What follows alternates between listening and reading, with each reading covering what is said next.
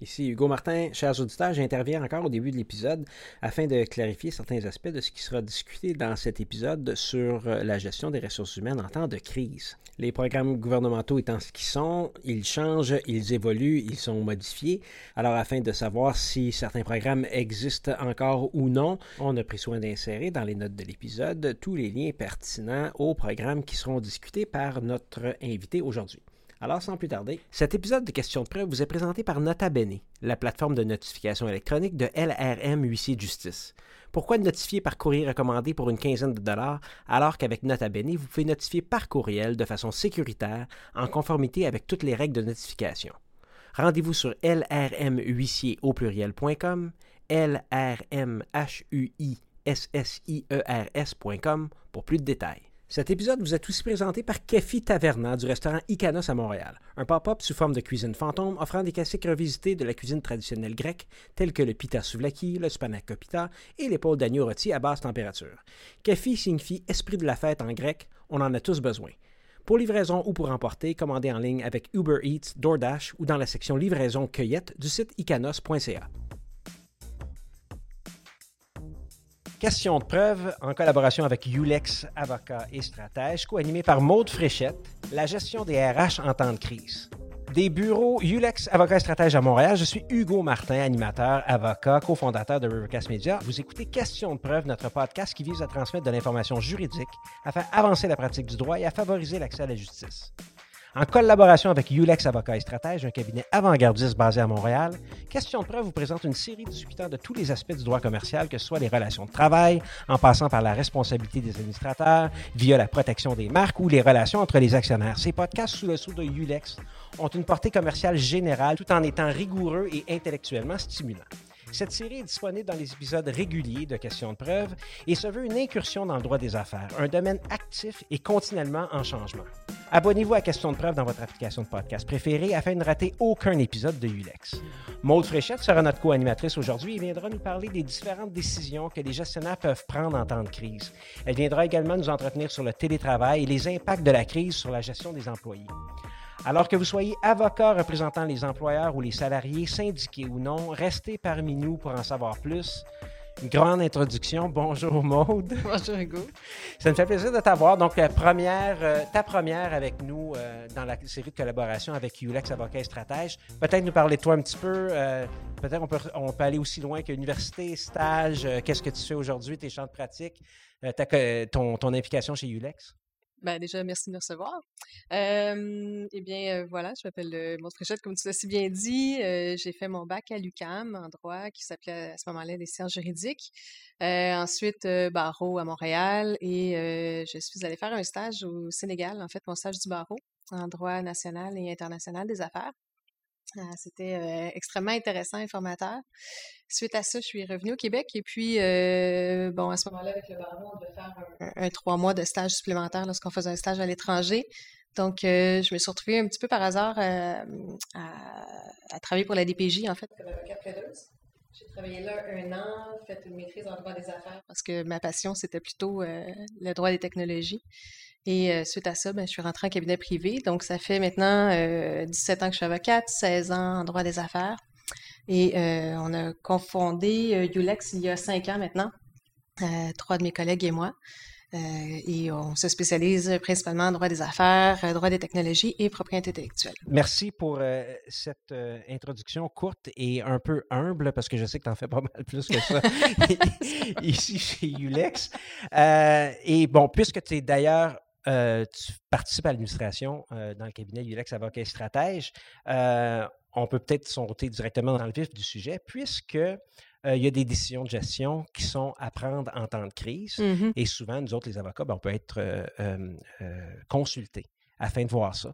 Euh, qu'est-ce qu'on peut s'attendre justement comme question ou qu'est-ce qui s'en vient en temps de crise euh, euh, qui peuvent être soumis comme question à un avocat? ben effectivement, nous l'avons vécu ici, nous-mêmes chez Ulex, parce que, bon, au moment de la crise, on avait une quinzaine d'employés qu'on a dû délocaliser d'urgence, un peu comme tout le monde au Québec d'ailleurs. Mmh Et nous avons dû prendre des décisions quant à la gestion, ben, déjà des, règles en télétravail. Ensuite, bon, évidemment, nos clients nous consultaient pour savoir quoi faire avec cette situation-là.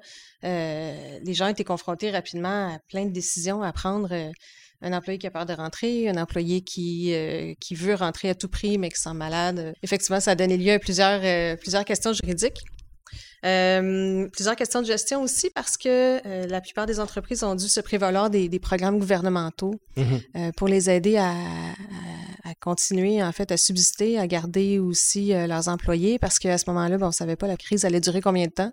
Et là, on se rend compte que finalement, maintenant, on est rendu en septembre, on voit à quel point ces programmes-là ont été euh, fort utiles, en fait, pour la survie de la plupart des entreprises, mmh, alors que la crise devait durer deux semaines. Euh, ben, a priori, le gouvernement avait parlé de deux semaines, on se doutait bien que ça serait plus long, mais là, on voit qu'on n'est pas sorti du, euh, du bois. Et, les problèmes en effet, en effet d'ailleurs, juste même aujourd'hui, je pense que M. Legault nous a appelé la solidarité des Québécois. Mm-hmm. Euh, ceci dit, c'est tout un autre, euh, un autre débat. Oui. euh, bon, d'ailleurs, donc les problèmes gouvernementaux, parlons-en. Il y a eu au départ subvention de 10% subvention de 75 mm-hmm. Donc 10% de la rémunération versée. Ensuite de ça, il y a eu la fameuse le 75 de, du salaire. programme de travail partagé. Ouais. Peut-être qu'on devrait commencer par le 10% qui est un programme mm-hmm. qui est, on, en parlait tout à l'heure un peu avant l'épisode, expiré, mais que les gens peuvent encore, ceux qui n'en ont pas pris, euh, euh, euh, qui n'en ont pas profité encore, pourraient appliquer, entre guillemets. Donc, peut-être, on pourrait commencer par la subvention salariale de 10 oui, la subvention salariale, euh, en fait, euh, était extrêmement bienvenue euh, au départ, mais a donné lieu à, plusieurs casse-têtes et mots de tête, en fait, je devrais dire, parce que la plupart des systèmes de paye n'étaient pas n'étaient pas prêts à calculer cette subvention-là. maintenant, je vous rassure, la plupart des systèmes de paye sont tout à fait adéquats pour ça, donc c'est plus facile de de calculer la subvention. Euh, donc, le, concept, c'était que euh, on avait droit pour la période uniquement du 18 mars 2020 au 19 juin 2020 à l'équivalent de 10% de la rémunération versée pour euh, les salaires, mais jusqu'à un maximum de 1 375 par employé. Euh, ce qui correspondait à ce moment-là à un salaire annuel d'environ 55 000 Et euh, l'employeur avait droit à un maximum de 25 000 euh, de, de, de subvention à ce moment-là. OK, par employeur, pas... Par employeur, oui, exactement, pas par employé. Par employé, c'est vraiment 1 375 La subvention salariale, on en parle au passé, mais effectivement, pour ceux qui n'ont qui ont pas encore fait la demande, il n'est pas trop tard pour le faire. ce sont à la fois les entreprises, sociétés de personnes, fondations et OSBL qui pourraient être admissibles au programme. C'est uniquement pour les employés canadiens. Et euh, l'avantage, en fait, c'est que euh, ben, en fait, ça nous permet de réduire les versements de retenue à la source euh, sur l'impôt sur le revenu. Et même lorsque, pour ceux qui ont, qui ont, fait la demande, en fait, même lorsque les versements étaient pas assez élevé pour, mmh euh, pour, euh, pour bénéficier du 10 euh, c'est reporté dans le temps. Donc, pour la plupart des entreprises, là, on se parle aujourd'hui, on est le 15 septembre, il, y a plus, il y a plusieurs entreprises, en fait, pour lesquelles bénéficient encore de ce programme-là parce que c'est pas toutes les sommes qui ont pu être déduites directement des salaires. Donc, ça va s'échelonner encore dans le temps pour, pour quelques semaines. Donc, il faut pas se surprendre là, si on voit sur nos, nos, nos, nos, relevés dans nos systèmes de, de gestion de paie là, que le, la subvention est toujours calculée. Mais ceci dit, euh, cette subvention-là n'a pas été prolongée par le gouvernement. Donc, on peut en bénéficier rétroactivement, mais euh, pas pour le futur. Et elle est distincte de la subvention de 75 celle qu'on a plus parlé, disons. Oui, tout à fait. Parce qu'en fait, le 10% euh, les entreprises n'avaient pas besoin de, de, démontrer une baisse de leurs revenus. Donc, c'était l'avantage de la subvention. C'était vraiment une subvention d'urgence, en fait, pour permettre aux entreprises d'avoir un petit peu plus de liquidité. Alors que la subvention euh, salariale d'urgence de 75% au tout départ, on devait démontrer une baisse euh, de, de revenus de 30 pour des entreprises technologiques. C'était plus difficile. Pour des entreprises en croissance, c'était plus difficile parce que euh, parfois, au cours de l'année dernière, ben, on avait connu déjà une, bonne ascension de notre chiffre d'affaires. Donc, de faire un comparatif avec le même mois l'an d'avant, ben, ça démontrait pas réellement une baisse de revenus alors qu'on avait pu engager des gens, euh, mmh engager des dépenses et tout ça. Donc, euh, le gouvernement a changé cette mesure-là à quelques reprises depuis son adoption, adoption qui a été faite en urgence, évidemment. Et maintenant, les critères sont plus, sont plus simples et peut-être plus faciles, disons, pour des, des entrepreneurs à, appliquer et à comprendre. essentiellement, ce que ça permet de faire, cette subvention-là, c'est d'aller chercher jusqu'à 75% de la rémunération hebdomadaire versée en salaire aux employés. il y a deux périodes de référence maintenant. le gouvernement l'a séparé ben, en fait en, deux périodes distinctes. Là, on parle de période 1 à 4 et période 5 à 9. Mais pour vous donner une idée, euh, la période euh, initiale, il fallait avoir perdu 15 des revenus en raison du coronavirus. Donc, évidemment, ce n'était pas euh, en raison d'une grève ou d'un de, événement ou d'un feu ou d'un sinistre. C'était vraiment dû au coronavirus. OK, ouais. Ça fait du sens, quand même. Ben, oui, tout à fait. Ça, ça, fait. ça fait plein de sens et les critères étaient, étaient plutôt flexibles dans le sens où si on rencontrait ce critère-là pendant un mois, ben, ça nous donnait droit à quatre semaines de subvention. On pouvait le calculer aussi bon, sur, le mois passé ou l'année d'avant. Donc, on parlait de la, période de janvier à février 2020 ou sinon de la période de mars 2019. Donc, ça, ça venait un petit peu répondre aux problématiques des entreprises qui avaient connu une croissance euh, dans l'année 2019-2020, mais qui finalement, à cause du coronavirus, devaient, mettre des gens à pied ou en tout cas, mm-hmm. avaient des, difficultés financières. Maintenant, pour la période subséquente, qui serait du 5 juillet au 21 novembre, euh, on revient à une, base euh, de calcul de, de, de, baisse de revenus de 30% environ. Euh, en fait, si on a moins de revenus, si notre base de revenus est moins que 30% c'est possible qu'on n'ait pas cherché jusqu'à l'équivalent de 75 de subvention salariale. Mais reste que ça, donne une certaine, euh, une certaine source de revenus assez importante pour des entreprises. Euh, ce 75 %-là, en fait, ce programme-là a été jumelé au final avec celui de 10 en ce que si on avait reçu la subvention salariale de 10% on devait soustraire ces sommes-là euh, des montants réclamés en vertu du programme de 75% euh, Alors qu'à l'origine, on disait que c'était deux subventions différentes et si on touchait à une, on ne pouvait pas toucher à l'autre. Ben là, le gouvernement a, fait en sorte qu'on a pu avoir euh, parfois les deux programmes, mais évidemment, les montants ont été remis en, conséquence. Écoute, je pense que ça fait du sens quand même. Le but, c'est de garder des, des salariés à l'emploi. C'était ça que ça servait. C'est pas nécessairement de financer des, des salaires ad vitam aeternam pour des raisons qui sont un peu euh, différentes. Il y a des plafonds, hein, je pense, euh, Maude? Euh, oui, à ce moment-là, il y avait, ben, quand je disais à ce moment-là, encore maintenant, les plafonds sont de 847 par employé par semaine. Et Maude, quand on parle de rémunération admissible, on, on, touche à quoi? Donc, le salaire, c'est sûr, là. Euh, traitement, j'imagine toutes les rémunérations qui sont applicables à un, donc ça pourrait être des commissions, des choses comme ça? Euh, oui, ben en fait, le gouvernement parlait de traitement, salaire et autres rémunérations au sens large.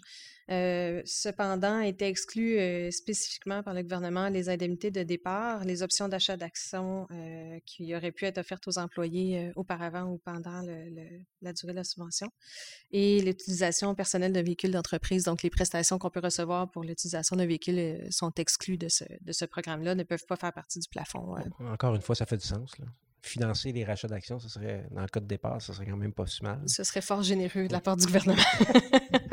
Euh, est-ce qu'on a des distinctions à faire pour des employés euh, pré-COVID, euh, post-COVID, pendant la COVID? Oui, c'est la beauté du programme, en fait, c'est que ça touche les employés qui étaient déjà à l'emploi au moment du COVID et ben, de, la pandémie, en fait.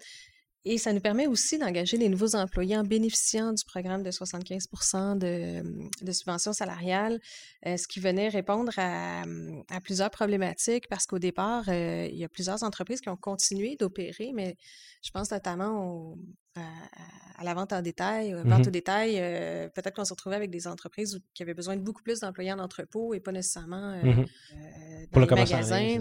ouais, donc il y a plusieurs entreprises qui ont dû effectivement faire un pivot puis engager des nouveaux employés et le programme leur permettait de le faire malgré leurs difficultés financières. Euh, l'avantage aussi, c'est qu'il n'y avait pas de maximum d'employés qui peut être admissible euh, à ce programme-là. Quand je, parle au passé, mais en fait, le programme est encore en vigueur, mmh évidemment, mais euh, reste que la plupart des entreprises en, ont, déjà, bénéficié. ils ont déjà fait les demandes. Voilà, exact. je vous confirme que le traitement est très rapide, d'ailleurs, par le gouvernement. il peut être fait rétroactivement, et puis lorsque c'est fait rétroactivement, ça prend à peu près deux, trois semaines, et le chèque est, est arrivé sur le bureau de l'entreprise qui l'a demandé. Donc, c'est un programme qui est super intéressant pour ça. Est-ce qu'on a besoin d'offrir, nous autres, comme, euh, comme avocats, dire à nos clients, ben, signe un contrat de travail particulier avec cet emploi-là, ah, avec cet employé-là pour obtenir ces subventions-là, ou c'est on, engage comme on engageait avant, il n'y a pas de différence? Euh, j'ai vu aucune information à l'effet qu'on devait changer le contrat de travail. Personnellement, euh, je ne l'ai pas vu. La plupart des entreprises avec lesquelles on fait affaire qui nous en ont parlé n'ont pas eu besoin de le faire non plus. Donc, si c'est le cas, euh, peut-être qu'ils sont tombés sur des fonctionnaires qui, qui étaient plus, plus zélés. Mais dans les faits, non, dans les, dans les exigences du programme, il n'y a, rien qui mentionne qu'on est obligé de, modifier le contrat de travail. Là, si on, c'est notre tour de pivoter un peu. Un programme qui est un peu moins connu, c'est le travail de mmh le programme pardon, de travail partagé. Euh, je t'avoue qu'avant de faire euh, l'épisode et voir euh, tes notes et puis préparer le synopsis, Corinne et moi, j'ignorais même que ça existait. Mm-hmm. Parle-nous-en un peu, puis dis-nous, peut-être nous parler de sa popularité auprès de, la clientèle, puis voir si on peut, je dirais, recommander ça à nos propres clients. Ben, en fait, c'est un programme qui est hyper intéressant dans le sens où ce que ça permet, le programme de travail partagé, c'est de garder des employés à temps partiel seulement parce que le programme de subvention salariale de 75% en fait, c'est pour garder les employés au travail. Alors que le programme de travail partagé, l'essence même du programme, c'est de dire, ben, si on a besoin, euh, admettons, de couper 50 euh, postes dans notre usine, ben, peut-être que euh, à la place, on peut réduire les heures de tout le monde de façon équitable ou presque, et à ce moment-là, garder à tout le monde à l'emploi. Et les employés dont les heures ont été coupées peuvent être rémunérés par le gouvernement, en fait, en vertu du programme de travail partagé ce programme-là, sur papier, est extrêmement intéressant. Par contre, dans son application, peut être euh, assez complexe.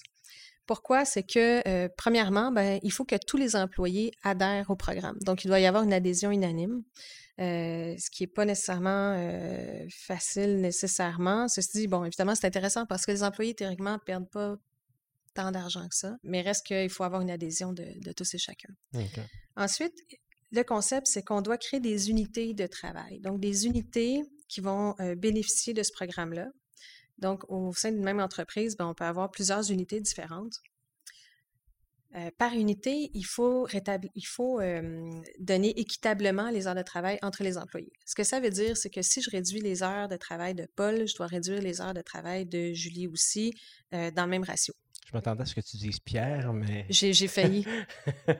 c'est mon go-to. Pierre, Paul et Julie, c'est plus facile. Euh, donc, il faut partager le travail équitablement dans la même unité. Exact. Donc, pour certaines entreprises, ça peut être compliqué parce que lorsqu'on donne une tâche, je vous donne un exemple avec un cabinet d'avocats, euh, parce qu'on s'est posé la question ici, nous, est-ce qu'on peut bénéficier de ce programme-là? ça devenait difficile de, euh, admettons qu'on avait un contrat à rédiger, de donner une heure à un employé et une autre heure à un employé, ça devenait un peu contre-productif. Il y a certaines entreprises qui ont décidé plutôt de faire des horaires. Euh, donc, euh, admettons que je reprends mon exemple de Paul et Julie. Ben, Paul pourrait rentrer la semaine 1 et Julie la semaine 2, admettons. Euh, l'idée, en fait, c'est que il faut qu'on puisse couper de une demi-journée de travail par semaine à trois jours par semaine les employés maximum. Donc, les employés devraient théoriquement travailler un minimum de deux jours semaine. Il y a une complexité aussi parce que le programme doit être approuvé par le gouvernement fédéral. Euh, donc, on doit soumettre le programme. En fait, il faut l'expliquer aux employés, il faut qu'il y ait une adhésion unanime. Ensuite, il faut le, soumettre au gouvernement. Le gouvernement va pouvoir approuver le programme ou pas. Euh, il faut vraiment que la, baisse de revenus soit liée, encore une fois, au coronavirus et pas à d'autres euh, événements extérieurs qui mm-hmm. seraient pas liés à la pandémie. Et le programme a aussi une durée définie qui doit être indiquée dans le programme il doit y avoir un plan de rétablissement. Donc, il faut euh, garder des employés qui vont pouvoir euh, participer à la relève de l'entreprise ou à la, relève dans le sens de la, relève économique de l'entreprise dans le cadre de la pandémie. Euh, donc, il faut établir vraiment qui sont nos employés clés et pourquoi on doit garder quels employés. Donc, alors qu'au départ, il y a beaucoup, beaucoup, beaucoup d'entreprises qui voulaient se prévaloir de ce programme-là qui semblait fort intéressant. concrètement, et je sais qu'il y a des entreprises qui en ont évidemment bénéficié, mais il n'y a pas eu, à ma connaissance, une adhésion de masse à ce programme-là, euh, de par cette, complexité-là euh, à gérer. Euh, les gens se sont plutôt rabattus sur le programme de la subvention salariale de 75% mmh. qui, au final, permettait de garder, garder les employés à 100 et l'employeur, ben, finalement, ça lui coûtait juste 25 de, la masse salariale. Donc, plus facile à gérer pour les gestionnaires que le programme de temps de, travail partagé. Et tu n'avais pas nécessairement les mots de tête non plus de refaire des horaires euh, pour tout le monde, peut-être aussi. Exact. Et je te comprends aussi quand tu dis un bureau d'avocat, ça se prête moins bien à ça. Ouais, ben en fait, quand il a fallu faire les, euh, les unités, Mmh. on s'est rendu compte que finalement, euh, c'était un peu complexe parce que tout le monde a son, son rôle assez, Ouais. euh, de façon assez bien définie. Donc, de répartir le travail équitablement, ça devenait un peu un casse-tête. en tout cas, pour nous, on, on a décidé que ça devenait un casse-tête inutile. Et à ce moment-là, ben, la, la subvention salariale de 75% est apparue comme par magie. Donc, c'est ce qu'on recommandait à nos clients, tout le. OK. Là, c'est bien beau, on parle du monde qui travaille, qui, ont, qui sont payés, et euh, cependant, il- la pandémie, puis c'est intéressant, de, parce qu'on va parler de mise à pied, puis c'est intéressant euh, exactement au point où on en est aujourd'hui. On est au 15 septembre, on est presque à Mhm. l'expiration d'un fameux délai de six mois. Ouais. Euh, donc, il y a beaucoup d'entreprises qui ont dû fermer. On parle des bars, on parle des bars, de la restauration et des choses comme ça. Il y a encore des bars qui sont encore fermés aujourd'hui. Et euh, il y a des mises à pied qui ont dû être faites. Donc, évidemment, nous autres, les juristes, on est des fois un peu plus à l'aise avec les mots mise à pied, congédiement.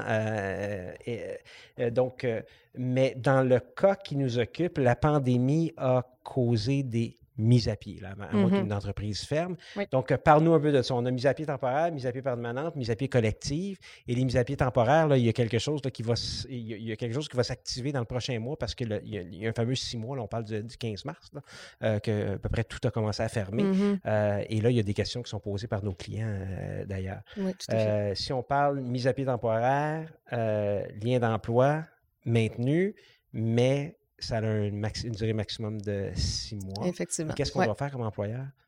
Ben, en fait, euh, la période de six mois est importante parce qu'après six mois, si on ne rappelle pas les employés au travail, il y a toutes les indemnités. En fait, ça, ça rompt le lien d'emploi. Donc, il y a les indemnités qui doivent être payées aux employés. Donc, on pense notamment aux vacances impayées, euh, temps supplémentaires impayés. Euh, c'est primordial de le faire. Ceci dit, la Commission des normes du travail euh, a sorti, euh, pour, ceux qui ne l'ont pas vu sur le site web, ils ont fait une page COVID avec des questions fréquemment posées qui est extrêmement bien faite. D'ailleurs, je vous invite à aller la, lire. Et la Commission des normes du travail a indiqué que lorsqu'il y avait des mises à pied pour plus que six mois, probablement que la pandémie devait être considérée comme un cas de force majeure et donc il n'y avait pas d'indemnité additionnelle à payer en cas de fin d'emploi. Euh, c'est quelque chose de, de nouveau. Évidemment, la, la Commission des normes du travail euh, ne s'était pas, euh, il y a quelques mois de cela, là, ne s'était pas prononcée là-dessus. Mais maintenant, euh, on peut présumer que les entreprises vont probablement se fonder sur cette, euh, cette position-là de la Commission des normes pour invoquer que les employés euh, n'auraient droit à ce moment-là qu'au paiement de leur, euh, leur, ben, leur 4 6 là, les, les vacances non, euh, non prises et accumulées. Parce que le, le premier six mois, le lien d'emploi n'est pas rompu, euh, mais là, tu n'accumules pas, t'accumules pas de, de temps de vacances, d'ancienneté et tout ça. Ouais. Et euh, si je ne me trompe pas, Maude, l'employeur doit quand même envoyer euh, le pink slip, là, le relevé d'emploi, euh, et indiquer qu'il y a une mise en pied temporaire pour Oui. euh, cet Oui. employé-là. Oui, tout à fait, effectivement. Ce qui était un peu embêtant aussi à ce moment-là, c'est la couverture d'assurance parce qu'il y a six mois, on se rappellera que la plupart des... En tout cas, il y a beaucoup d'entreprises qui ont dû mettre malheureusement des gens en mise à pied temporaire, ne sachant pas combien de temps allait durer la crise. Et les assurances euh, ont pris position euh, tranquillement à savoir, ben, est-ce qu'on couvre quand même ces employés-là ou pas avec la couverture d'assurance de l'employeur ou pas? Est-ce que l'employeur continue de payer la couverture d'assurance aussi? Parce que certains employeurs pouvaient continuer de payer, le, Mhm. mettons, les 50 d'assurance. Euh, donc, euh, évidemment, ben, après six mois, euh, quand il y a une rupture de fin d'emploi, ben, il y a une rupture, évidemment, aussi du, du régime d'assurance, de couverture d'assurance pour les employés. Mhm. Donc, euh, oui, l'employeur doit, doit, doit émettre un relevé là, comme quoi euh, ben, c'est une mise à pied finalement permanente et plus temporaire, ou sinon rappeler les employés au travail. Si tu me permets de revenir, puis là, euh, c'est c'est presque une question personnelle euh, moi-même à, à- à titre de praticien, euh, parce que j'ignorais que la Commission des normes du travail avait euh, émis une certaine opinion, si je peux le Mhm. dire, si je peux dire ça comme ça, comme quoi que euh, la pandémie, c'est peut-être un cas de force majeure. Est-ce que ça pourrait ouvrir une boîte de Pandore pour annuler des contrats, disons, ou ça s'applique pour les relations de travail? Bien évidemment, comme ce sont les normes du travail, la Commission des normes du travail, c'est vraiment euh, pour les salariés, donc en, Mhm. en vertu des contrats de travail. Euh, au départ, euh, quand on se rapporte, euh, mettons, au mois de, de mars à avril, il y a beaucoup, beaucoup d'entreprises qui ont pris cette position-là. C'est un cas de force majeure. Je mets à pied mes employés et je ne donne pas d'indemnité de fin d'emploi parce que c'est une force majeure ou je donne uniquement les deux semaines prévues par la- les Mhm. normes, admettons. Mais pas d'indemnité additionnelle en vertu du Code civil du Québec. Euh, cette position-là est un petit peu challengée par mmh plusieurs cabinets d'avocats. Donc, il y, a, des cabinets qui disaient oui, effectivement, c'est une force majeure. Euh, ils recommandaient à leurs clients de ne pas payer d'indemnité. Euh, il y en a d'autres qui coupaient la poire en deux en disant ben, donne une indemnité quand même moindre que ce que tu aurais donné en temps normal, mais une, mmh indemnité un peu additionnelle. et d'autres disaient, ben, on n'a aucune idée comment les tribunaux vont interpréter cette situation-là, parce qu'à ce moment-là, ben, on va attendre ou ou si tu es en mesure de la verser, verse l'indemnité euh, auquel l'employeur a eu droit en temps normal. Euh, mais on se rappellera il y a six mois qu'on n'avait aucune idée de l'ampleur que ça prendrait, tout ça. Donc, euh, c'est sûr que la situation a évolué. Euh, maintenant, les tribunaux viennent de réouvrir. Là, euh, pour la, ben, tu sais, les, tribunaux étaient ouverts quand même, mais roulaient, à, roulaient au ralenti. Non, mais pour ce type de cause-là, de toute façon, il faut se rendre à cette, à cette étape-là. Je te mm-hmm. pose la question, Maude, parce que si on parle, un, du centre-ville de Montréal, qui est beaucoup moins actif qu'il l'était. Mmh il y a encore il y a des bars où il y a des grandes capacités avec beaucoup d'employés. Donc, ils ont décidé, ils ont pris une décision à la limite un peu, si on pourrait dire, altruiste, de ne pas rouvrir parce mmh qu'il va y avoir certains problèmes qui vont survenir. Mais le six mois va arriver et est un, bar ou un, établissement commercial qui a une trentaine d'employés et là, qui se retrouve six mois plus tard à avoir à payer les indemnités de fin d'emploi, mmh les vacances et tout ça. Ça peut représenter des, plusieurs dizaines de milliers de dollars, voire même des centaines de milliers de dollars pour certains employeurs. Et ce qui est particulier, Maude, euh, et, je te pose un peu la question, on, verra où on peut aller avec ça, mais il y a deux solutions. C'est la faillite où on rouvre pour deux semaines, ou on rouvre pour une semaine, on referme, on remet les employés à pied. Donc, donc je pense que la position de la Commission des normes du travail est probablement la, position la plus sensible considérée à les mm-hmm. circonstances. Je ne sais pas ce que tu en penses, mais je n'ai pas vu de, de décision encore là-dessus. Ouais, ben, je suis curieuse de voir euh, comment les tribunaux vont réellement interpréter ça parce qu'on on, s'entend la force majeure. Euh, je fais un, parallèle un peu, euh, un peu gros, là, mais une force majeure pour un cabinet d'avocats où tous les employés peuvent travailler en télétravail et décident pour pas affecter les, les la, profitabilité de mettre des gens à pied mmh versus un bar qui a été fermé pendant plusieurs mois, mmh euh, à quel point un cabinet d'avocats qui n'aurait pas versé les indemnités de fin d'emploi raisonnable à un employé euh, pourrait invoquer la force majeure et, avoir gain de cause versus un bar je suis vraiment curieuse de voir comment les tribunaux vont interpréter ça. Mmh disons que j'aurais tendance à être plus prudente, disons. J'ai conseillé mes, clients de façon euh, un petit peu plus prudente en disant, ben si c'est vraiment une force majeure, il faut que tu documentes le tout. Là. Documente qu'effectivement, il y avait des restrictions dans ta ville, il y avait des restrictions euh, gouvernementales qui t'empêchaient d'ouvrir, euh, que tu ne fais pas faire de télétravail, que tu as perdu un chiffre d'affaires important, parce qu'autrement, c'est un peu un un, parapluie facile à sortir, là, mmh la force majeure pour dire ben je, ne dois rien à personne, puis mes employés ont droit uniquement à leurs vacances, et encore là, ben, s'il me reste de l'argent. On se rappellera par contre que les administrateurs ont des responsabilités personnelles pour les salaires impayés et les vacances impayées aussi à leurs employés, mais pas des indemnités de fin d'emploi par contre. OK. Donc, il y a, donc, il y a un, il y a un risque aussi à prendre la chance de dire c'est euh, de la force majeure. Et euh, si on continue, euh, donc mode, on a mise à pied temporaire qui peut devenir une mise à pied permanente. Et ben là, je te le donne en mille. Qu'arrive-t-il s'il y a plusieurs employés qui sont mis à pied de façon permanente? Ça se transforme en une mise à pied collective. Et ça aussi, il y a, certaines choses à à, noter et euh, bon, euh, peut-être partager avec nous autres euh, c'est quoi les critères et tout ça, comment ça fonctionne? En vertu de la loi, quand il y a une mise à pied collective, donc s'il y a plus que 10 employés qui sont mis à pied, en fait, c'est 10 employés ou plus qui sont mis à pied pendant plus de six mois, étalés sur deux mois consécutifs, mmh on doit transmettre un avis de licenciement collectif au ministère du Travail, à la Commission des normes du travail. Et à ce moment-là, ben, on doit aussi compenser théoriquement en temps normal les employés en donnant un préavis en fonction de leur ancienneté. Euh, ou indemnité qui en, tient lieu. Euh, encore une fois, on peut se demander, là, en vertu de, de, la position qu'a prise la Commission des normes du travail et, à cause de la force majeure euh, causée par la pandémie, si on doit donner cette indemnité-là ou pas. Au départ, en mars, lorsque les employés euh, ont été mis à pied collectivement, ben, souvent les entreprises n'ont pas eu le temps de donner ce préavis-là qui, était, euh, euh, qui était trop, trop long, en fait, pour la plupart des entreprises pour supporter une masse salariale importante.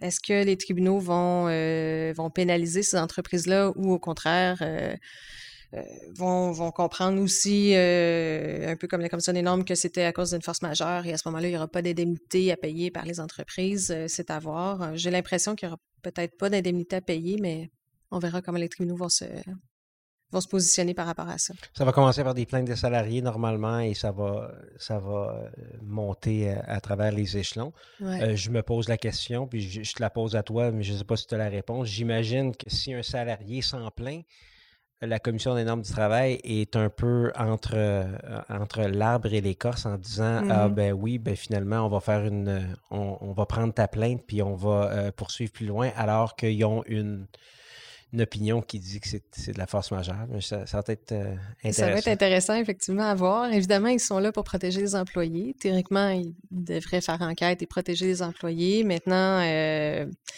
c'est très difficile, en fait, de, se positionner, surtout euh, tout ce qui a rapport au, au, droit du travail en ce moment, où euh, évidemment, le, droit a été assez euh, chamboulé. la loi n'a pas été chamboulée. La loi est restée la même, mais l'interprétation des lois euh, a changé tout au cours de, la crise. On se rappelle, au mois de mars, on, appliquait peut-être les choses de façon plus... ben, en vertu des pratiques antérieures. Après ça, ben, bon, on se disait... On, on, va y aller euh, en fonction des, euh, des, mesures gouvernementales qui sont mises en place, des, discours de M. Legault. Euh, et l'opinion changeait beaucoup des juristes en vertu de, ce qui avait été dit dans les journaux mmh aussi, de la, position que le gouvernement nous recommandait de prendre. Je, me souviens de M. Legault qui disait à un moment donné aux employeurs, soyez conciliants avec vos employés, ne les congédiez pas, si les enfants ne vont pas à l'école, c'est pas leur faute, donc soyez, soyez conciliants.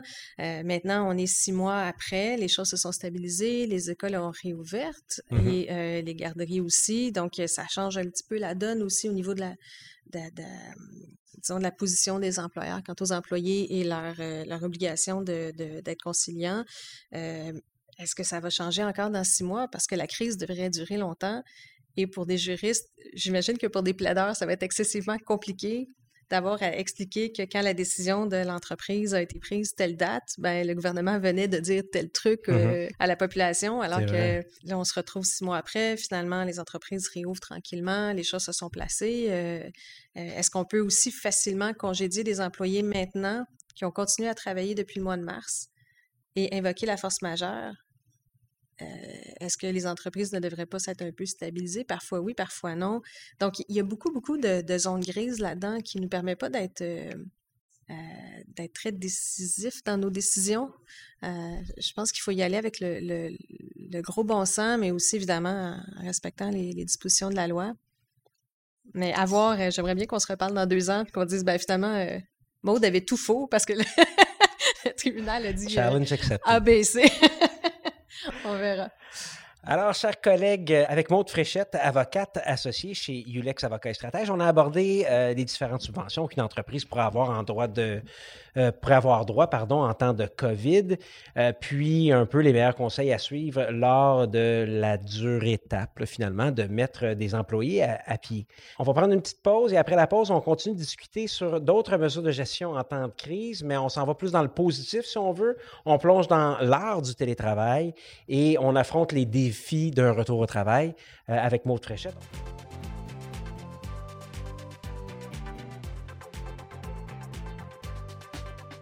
Vous avez faim? Ça suffit les sushis pour emporter, la pizza livrée ou le pas de taille dans du carton. Cet épisode est commenté par mon estomac. Tzatziki maison, purée de poivron et feta rôti, hummus avec du pain pita frais, des calmars frits, pas ceux du bar sportif du coin, des calmars tout à fait à point, du feta en croûte de sésame ou en tranche avec de l'huile d'olive. Pourquoi pas un spanakopita, la fameuse pâte philo maison du chef Constant Menzas farcé aux épinards? Du souvlaki de porc de la ferme Beau-Rivage ou au poulet du Québec? Ou oser le souvlaki à l'espadon? Les végétariens ne sont pas en reste. Kefi Taverna du restaurant Icanos offre une multitude de plats végétariens goûteux et originaux. Il y a toujours les frites maison pour apaiser toutes les fringales. Les fameux beignets grecs au miel, noix et épices sont aussi disponibles. Si je ne vous ai pas ouvert l'appétit, je ne sais pas comment. Rendez-vous dans la section cueillette livraison du site icanos.ca pour tous les plats disponibles. Merci, restaurant Icanos, pour le soutien. Et vous, chers auditeurs, soutenez Rivercast Media en passant une commande à Kefi Taverna sur le site icanos.ca.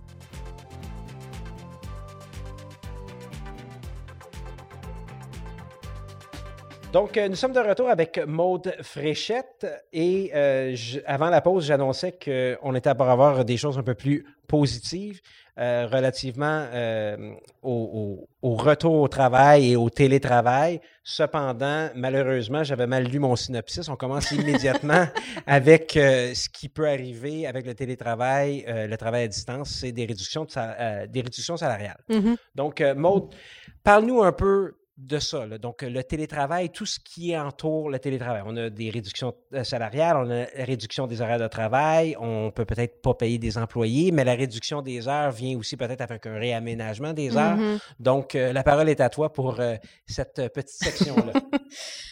Par rapport au télétravail, j'aime penser qu'il y a eu un, un avant et un pendant et un après.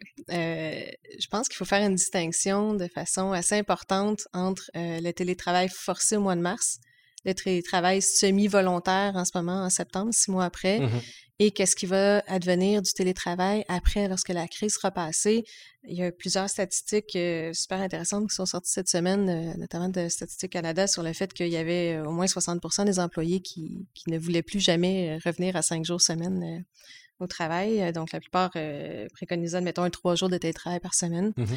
Euh, Lorsqu'on est au mois de mars, les employés n'ont pas eu le choix d'être en télétravail, donc c'était pas une question. Maintenant, euh, bon, certaines entreprises ont continué de rouler, d'autres entreprises ont en ce moment le droit d'avoir uniquement 25% de leur, leurs employés au travail, ce qui cause un autre type de questionnement ou de problématique en ce que euh, qui sont ces 25% d'employés. Certains veulent retourner au travail, certains ne veulent pas retourner au travail, et certaines entreprises ont fait des horaires euh, euh, pour chacun des employés. Mais après, qu'est-ce qui va se passer avec tout ce beau monde-là lorsque la vie, euh, on l'espère, un jour peut-être, Mhm. aura repris son cours?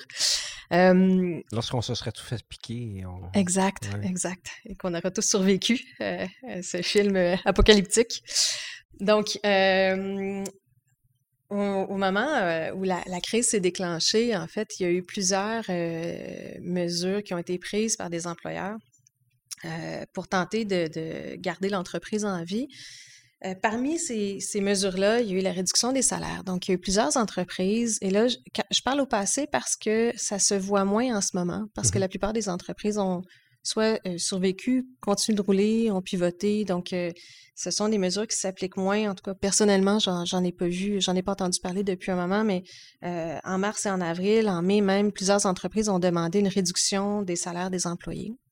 Euh, de façon un peu standard, c'était peut-être un 20% de réduction de salaire. En tout cas, c'est ce qu'on voyait beaucoup. Euh, mais pour euh, souvent la même charge de travail. Ou parfois, ce que les employés, les employeurs disaient, c'était ben voici, tu travailles, tu travailles 40 heures, mais comme tu travailles de la maison, on présume que tu vas moins travailler de toute façon, tu vas t'occuper de tes enfants de toute façon, donc euh, ça va correspondre de toute façon à une baisse de 20 de, de productivité. Euh, on sait maintenant avec les statistiques qui sont, euh, qui sont sorties que c'est plus ou moins vrai, parce que Ouais. les gens, la plupart des gens sont restés euh, très productifs finalement à la maison, en Sinon télétravail. plus, à, à regarder des courriels finalement à 11 h le soir parce que. on- Exactement. À ne plus avoir aucune frontière entre le travail et la maison et la vie personnelle. Euh, bon, après, euh, on pourra reparler euh, de ceux qui avaient des jeunes enfants à la maison. Là. Ça, ça a été euh, un petit peu plus challengeant, disons, pour certaines personnes. Euh, ceci dit, euh, voilà, donc il y a eu des réductions de salaire qui ont été faites. Euh, Est-ce que maintenant, en septembre, il serait concevable de faire des réductions de salaire de façon un peu quasi unilatérale, comme on l'a vu il y a six mois? Peut-être, pourquoi pas? Peut-être dans une deuxième vague? Peut-être s'il se passait quelque chose qui justifierait maintenant une réduction de salaire unilatérale? Quand je dis latérale, euh, il était à ce moment-là fortement recommandé de faire signer un accord aux employés à la réduction de salaire. Mhm. On l'a vu beaucoup avec les cadres. Euh, parce que les cadres, bon, évidemment, euh, sont, sont euh, pas liés, euh, disons, à 100% par la loi sur les normes du travail, là, certaines euh, dispositions seulement. Donc, de façon contractuelle, on décidait de, de, de part et d'autre de réduire le salaire pour aider l'entreprise. Donc, c'était l'effort de guerre là, pour, pour aider l'entreprise. Euh, ceci dit, ben, ça a donné lieu à énormément de démissions, évidemment, de gens qui ont, qui ont cherché d'autres emplois parce que les gens étaient très, très, très insatisfaits. J'ai, entendu des cas où euh, la haute direction n'a pas réduit son salaire, mais a réduit le, salaire de- des employés latéralement. Donc, euh, évidemment, il y a des effets collatéraux à ça. Si c'était par contrat de travail signé, dans le fond, où on, on- on amendait le contrat de travail pour prévoir une baisse de salaire temporaire, bien évidemment, je verrais mal comme un employé pourrait euh, revenir contre, euh, contre cette décision-là, à moins Mhm. de, de- À moins de démontrer que c'était pas vrai, les raisons étaient pas. euh, Ouais, ou que finalement c'était un congédiement déguisé, l'entreprise n'avait pas perdu de sous au final, et puis que c'était pas justifié. Ouais, subterfuge, voilà. Donc, euh, à voir. Euh, mais comme je disais, là, on en voit moins de ces mesures-là en ce moment. Parmi les autres mesures aussi qui ont été prises, bien évidemment, il y avait la réduction des heures de travail. On a parlé euh, tout à l'heure du, programme de travail partagé. Euh, certaines entreprises aussi ont, juste demandé à leurs employés de faire un petit peu moins d'heures. Euh, c'est encore valide maintenant, dans le sens où si on est capable de démontrer, l'employeur est capable de démontrer qu'il y a une justification à modifier l'horaire de travail, à diminuer les heures de Mhm. travail de l'employé et que ce n'est pas un congédiement déguisé. Donc, ce n'est pas une façon de pousser un employé vers la porte pour qu'il y ait une démission volontaire, ish. Euh, c'est- valide, en fait. Euh, donc, euh, la réduction des heures de travail, encore une fois, en ce moment, on est en septembre, je crois que ce serait facile de démontrer pour un employeur qu'on n'a pas le choix de réduire les heures de travail d'un employé. Et ben, euh, à Ça, c'est en moment-là, vertu de son pouvoir de gestion, tout simplement. oui, tout à fait, tout à fait. Euh, D'ailleurs, les normes du travail, la Commission des normes du travail en parle aussi. Ils disent que les, euh, les modifications à l'horaire doivent toutefois être justifiables et équitables. Donc, on baisse pas euh, le salaire. Si je reprends mon exemple de Paul et Julie, de- C'est exactement là que je m'en allais. c'est ça. On baisse pas Paul de 75% et Julie de 5. Euh, On Mhm. essaie de, de faire ça équitablement, mais évidemment, ça dépend des tâches de, de chacun, des fonctions de chacun. OK. OK. OK. Et euh, est-ce que ce serait possible tout simplement de dire à un employé euh, reste chez vous deux semaines, je te paye pas deux semaines, tu retravailles une semaine, je te paye pas deux. Est-ce que ça, c'est des, c'est juste un réaménagement du travail, c'est ce qu'on dit? Ouais, ben, ça se voyait déjà d'ailleurs dans les, euh, les restaurants. Je pense aux emplois plus peut-être étudiants, là, où Mhm. effectivement l'employeur peut faire des horaires à sa guise. Après, est-ce qu'il y a une répartition équitable ou pas, c'est une autre affaire. Euh, mais oui, ça peut se, ça peut se voir euh, sans, sans problème, selon moi. Là. OK. Les mises en garde sont les mêmes que tu nous as dit tout à l'heure. Faites attention, responsabilité personnelle des administrateurs dans le cas de non-paiement de, sal- de- de salaire. Ouais. Euh, faire attention au congédiement déguisé, tu l'as soulevé un petit peu tout à l'heure. Et euh, il y a une autre chose que tu m'as fait remarquer, c'est dans, dans le synopsis, démission massive. Et tu peux avoir un, une- un- un problème où les employés qui sont plusieurs employés qui sont vraiment pas contents puis qui Mhm. décident finalement juste de partir. Fait que là, tu te retrouves avec l'autre problème. Tu n'as plus de salaire à payer, mais tu n'as plus d'employés pour faire ta business. Exact. Et là, ça amène l'autre problématique, c'est comment embaucher des gens euh, directement en télétravail et les former en télétravail. Mm. Euh, parce qu'effectivement, euh, cette, cette pandémie-là a eu, euh, a eu plusieurs effets collatéraux où les employés se sont mis à réfléchir peut-être sur, euh, sur leur avenir. Est-ce qu'ils veulent euh, rester dans la métropole? Est-ce qu'ils veulent travailler euh, dans la campagne? Mhm. Est-ce que leur prochain, euh, prochain métier va être euh, uniquement télétravail ou pas? Donc, euh, oui, je pense que ça a amené une espèce de réflexion globale dans le monde du travail. Et euh, ça a fait en sorte qu'il y a eu plusieurs démissions qui ont été causées par ça, mais aussi parfois par l'attitude de l'employeur pendant la crise où il y a des employeurs qui ont un peu malmené les employés. Ça a laissé un goût amer. Et euh, c'était plus difficile peut-être en mars, avril, mai de se trouver un boulot, là, à part dans Mhm. les, euh, les- les centres de soins euh, euh, qui manquaient cruellement de gens. Mais là, on sent une certaine reprise quand même de, de, de l'économie et des postes et c'est plus facile d'embaucher des gens en ce moment puis de trouver de la main-d'œuvre qui, qui a le goût de bouger. Mhm. Pareil pour les employés. Les employés ont envie de, de, de changer de boulot. Euh, donc, c'est important d'être. et ça, ça va faire partie, en fait, de la réflexion dans les mesures de télétravail qu'on va mettre en place pour le futur aussi.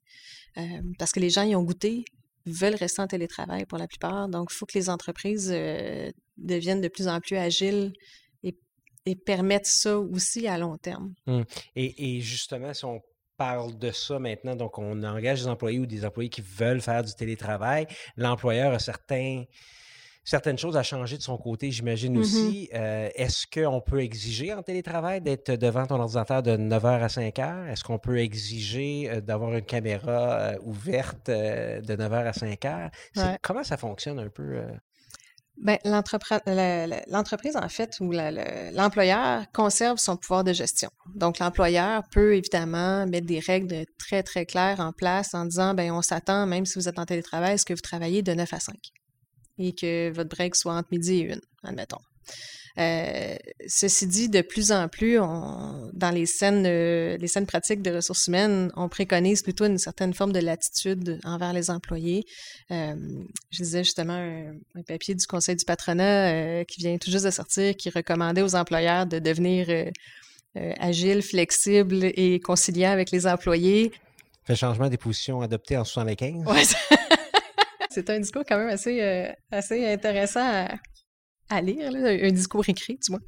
Euh, mais effectivement, euh, l'employeur peut l'exiger, mais il faut faire preuve de l'attitude. Ceci dit, ce qui est extrêmement important, ce n'est pas obligatoire de par la loi. Euh, le télétravail n'est pas encadré par quelconque loi que ce soit, là, hormis euh, les, les- la loi sur les normes du travail, évidemment, qui s'applique peu importe où est l'employé, mais Mhm. euh, le fait de faire du télétravail, ce n'est pas régi par une loi, mais on recommande très fortement d'avoir une politique de télétravail très clairement établie avec les employés. Mhm. Et j'irais même un petit peu plus loin que ça. Je pense que on devait avoir une politique de télétravail en mars, lorsque le télétravail est devenu obligatoire pour tous, lorsqu'on était vraiment en confinement euh, obligatoire. Mais je crois qu'il faudrait aussi avoir une politique de télétravail pour le futur.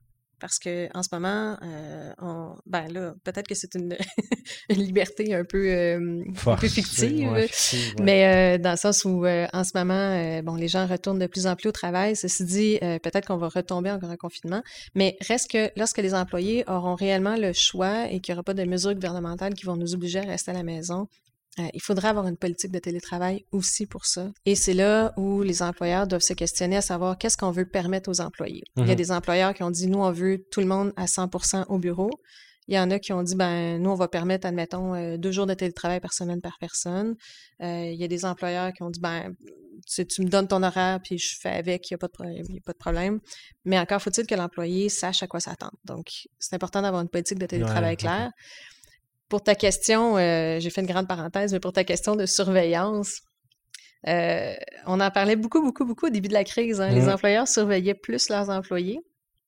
Euh, je pense que cette, cette façon de faire-là un petit peu diminué. Ouais, tout le moins, on en entend Je pense moins que parler. La productivité est là, les employeurs sont satisfaits, la plupart, là, de, Ouais. de la productivité de leurs employés. Ouais. Je pense qu'il y a d'autres mesures de contrôle qui ont été mises en place par les employeurs pour voir effectivement ce que les employés faisaient, que ce soit des feuilles de temps, que ce soit des, des logiciels de gestion de projet. Mhm. Donc, les employeurs ont pu voir réellement ce que les employés faisaient sans les surveiller. Parce que euh, les logiciels, euh, admettons, laisser Zoom ouvert toute la journée pour un employé, ben euh, déjà, ça coûte cher de donner Internet.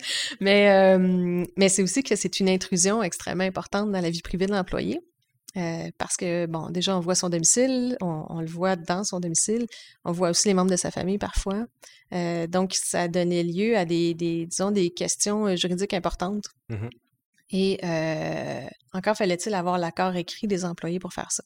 Parce que si l'employé ne voulait pas, ben, je vois mal comment un employeur aurait pu obliger un employé à donner accès à sa maison. De toute façon, la télésurveillance n'est pas permise même en- dans les lieux de travail, donc euh, à 100 là, sans, Ouais. sans arrêt. Ouais. tu as soulevé quelque chose, tu disais, bon, en- en- entre autres, là, juste en données, ça va coûter cher. Qui paye l'Internet de l'employé? Euh, qui paye euh, l'ordinateur? Les Ouais. données qui sont sur l'ordinateur, euh, si tu as l'ordinateur de la maison, mais tu travailles avec euh, les données, là, il y a des Mhm. données confidentielles. y a-tu quelque chose d'établi? Y a-tu des règles claires ou encore une fois, on dit, ben, euh, c'est un peu un égo entre Mm. euh, l'employé, le salarié puis l'employeur? Ben, au niveau des, de la confidentialité, c'est c'est intéressant ce que tu dis parce que ça soulève énormément de, de problématiques, le télétravail. Euh, Est-ce que l'employé euh, ferme son ordinateur comme il se doit? Est-ce qu'il y a plusieurs personnes qui, qui passent chez lui qui peuvent avoir accès à l'information confidentielle, que ce soit ses, les membres de sa famille, des amis, euh, de la famille élargie? Euh, donc, c'est important d'avoir dans la politique de télétravail euh, des, des, des règles claires par rapport à la confidentialité des, des données euh, et du travail qui est effectué à la maison. Maintenant, pour ce qui est de, de, de tout ce qui a rapport aux frais reliés au télétravail, bon, c'est un peu euh, complexe et ce l'est pas. Ce qui est facile à comprendre, ça versus la loi sur les normes. Si l'employeur oblige l'employé à acheter du matériel et que ça fait en sorte que l'employé gagne moins que le salaire minimum, Mhm. c'est illégal. OK. Si on appelle les normes du travail et qu'on dit, ben, qu'est-ce qui se passe? Est-ce que, euh, admettons, mon employeur m'a dit qu'il fallait que j'ai telle chaise ergonomique, puis telle affaire, telle affaire.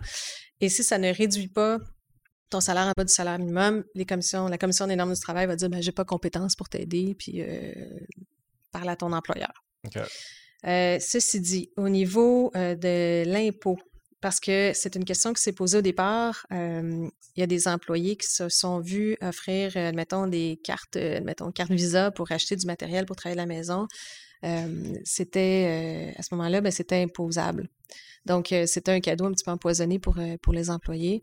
Le gouvernement, depuis, a émis des règles un peu différentes, à savoir que euh, une personne qui n'était pas nécessairement travailleur autonome, mais qui était vraiment employé Mhm. d'une entreprise, pouvait déduire maintenant certains frais reliés au télétravail euh, à la maison. Mais euh, pour avoir fait l'exercice avec le comptable, mieux vaut consulter son comptable avant de payer quelque chose à son employé, parce que si c'est l'employeur qui achète, admettons, euh, 18 chaises et les donne aux employés, ben, les, prête aux employés, il n'y a pas de souci, c'est l'employeur qui est responsable.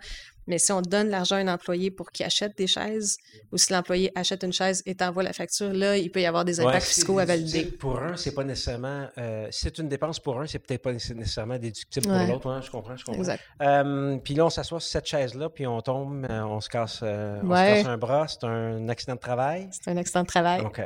OK. Donc, non, mais on est à la maison, mais c'est un, un accident de travail. important absolument. De, de le noter. Ouais. Et ce qui, est, ce qui est extrêmement important, en fait, dans tout ça, c'est l'article 51 de la, la loi sur la santé et sécurité du travail qui mentionne que l'employeur est obligé de s'assurer de la sécurité des employés. Mhm. Et ça, c'est vrai dans les bureaux, c'est vrai à l'extérieur des bureaux. Donc, théoriquement, l'employeur est obligé de s'assurer que son employé est bien installé à la maison, euh, n'a pas de, de problème euh, psychologique relié au télétravail, que ce soit de l'angoisse, que ce soit de la déprime. euh, l'employeur doit vraiment s'assurer que son employé va bien. Ensuite de ça, ben, c'est vrai aussi pour l'obligation d'employeur lorsque les employés viennent au bureau, parce que euh, l'employeur doit s'assurer que tous ses employés sont protégés? Et ça, c'est vrai pour un employé qui voudrait pas porter le masque, qui pourrait contaminer les autres employés. C'est vrai pour un client récalcitrant qui veut pas porter son masque, Mhm. ou euh, l'employeur pourrait avoir une responsabilité face à ses employés qui n'ont pas été protégés d'un client qui est venu pas de masque. Donc, euh, cette, cette responsabilité-là, l'employeur a toujours existé, mais je pense qu'en ce moment, euh, c'est quelque chose qui, qui prend encore plus d'importance de par la pandémie, puis de par le, le, euh, toutes les ramifications que ça peut avoir, en fait, que ce Mm. soit au bureau ou à l'extérieur du bureau. Mhm. Euh, concrètement, euh, j'ai pas entendu parler d'employeurs qui s'étaient présentés sur les lieux de, de travail à la maison d'un employé pour vérifier qu'il était bien installé. Mais reste qu'il devrait poser des questions à savoir si l'employé est à tout le moins un minimum confortable et s'il peut vraiment travailler de la maison ou pas. Là. Tout à fait, ça, ça nous fait vraiment réfléchir.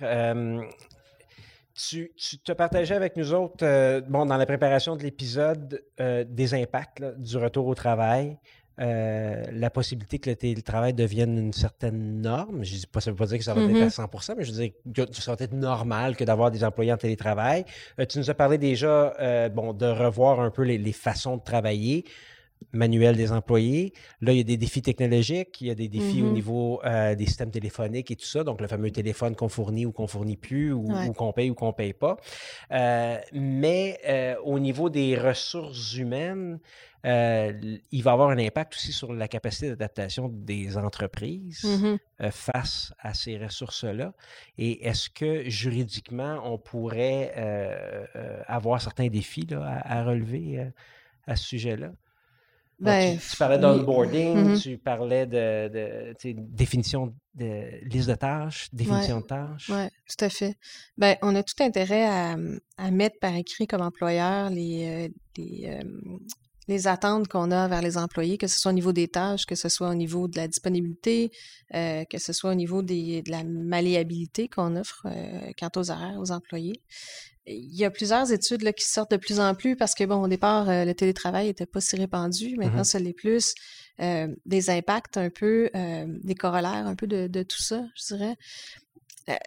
Il peut y avoir un impact pour les employés, qu'ils soient réels ou pas, là, mais de d'enjeux de promotion, en fait, parce qu'un employeur qui voit jamais son employé, Mhm. qui ne le voit pas travailler, qui ne le voit pas interagir, qui ne voit pas à quel point l'employé se forme, euh, peut-être que cet employé-là pourrait être moins, euh, euh, en tout cas, c'est moins privilégié, disons, dans le cadre d'une promotion.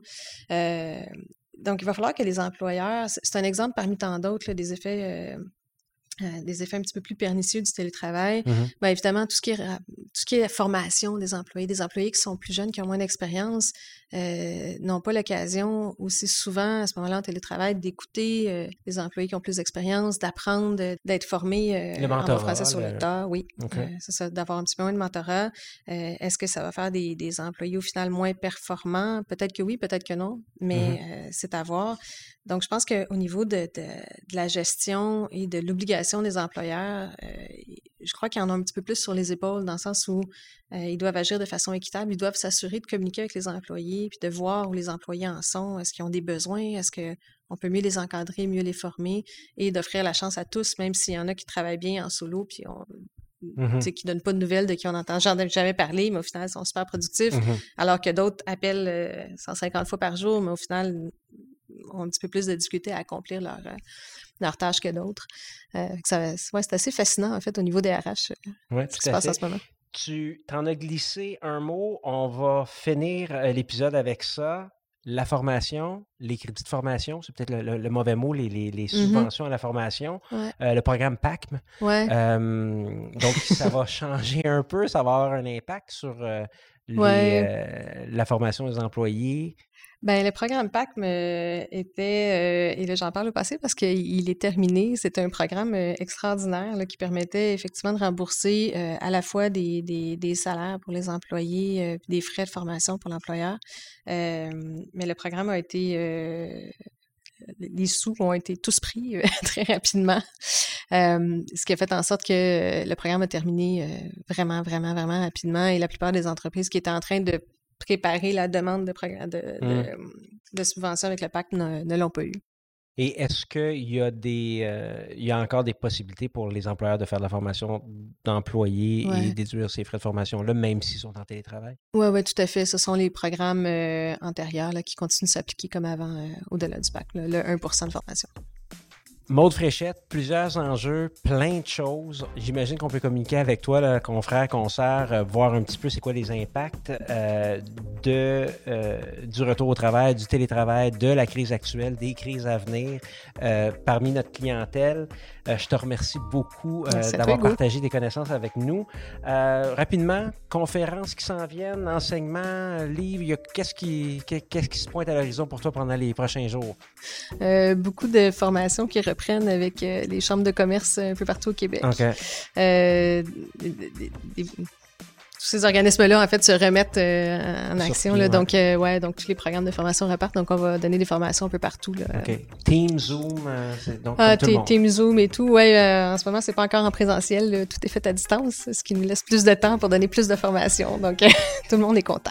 C'est excellent. Ben, merci beaucoup, Maude, encore une fois. Évidemment, c'est en collaboration, c'est un podcast qui est fait en collaboration avec euh, Ulex Avocat et Stratège. On va avoir l'occasion de se reparler, de faire d'autres épisodes ensemble et on en fait avec d'autres collègues euh, de ton bureau. Je vous rappelle que tous les liens de ce qu'on a discuté sont dans les notes de l'épisode. Vous pouvez les voir directement dans vos applications de podcast, Spotify, Stitcher, Pocket Cast, Apple Podcast, Google Podcast ou dans la section questions de preuve du site rivercastmedia.com. Merci Maude, consoeur, confrère, communiquez avec elle pour toutes vos questions relatives à la gestion des ressources humaines en temps de crise. Elle peut aussi évidemment répondre aux questions des gestionnaires et des employeurs. Merci à Corinne, notre recherchiste légiste. Avant d'oublier, le mot-clé pour l'épisode est ressources au pluriel. Donc, euh, pour ceux qui écoutent, euh, c'est ressources au pluriel, ça va vous prendre un S à la fin. Il sera nécessaire pour vos crédits de formation. Allez sur le site rivercastmedia.com pour plus de détails. Ne manquez pas les nombreux prochains épisodes en collaboration avec Ulex Avocat et Stratège. Certains sujets que nous allons aborder à titre de formation professionnelle, les co-entreprises, les spin-offs, pour ne nommer que ceux-là. Donc, vous avez, comme vous pouvez le voir ou l'entendre, c'est vraiment rigoureux et euh, exhaustif ce qu'on va faire avec euh, Ulex Avocat et Stratège. Que ce soit avec Virginie Brien-Gagnon, Maude qui est avec nous aujourd'hui, Dominique Lavin, Bruno Provencher, Bordelot ou Frédéric qui a fait notre premier épisode sur l'or noir. On va vous revenir pour donner de la formation en lien avec les besoins de vos clients commerciaux. Ce podcast est une production Rivercast Media SA et rappelez-vous, tout est question de preuve.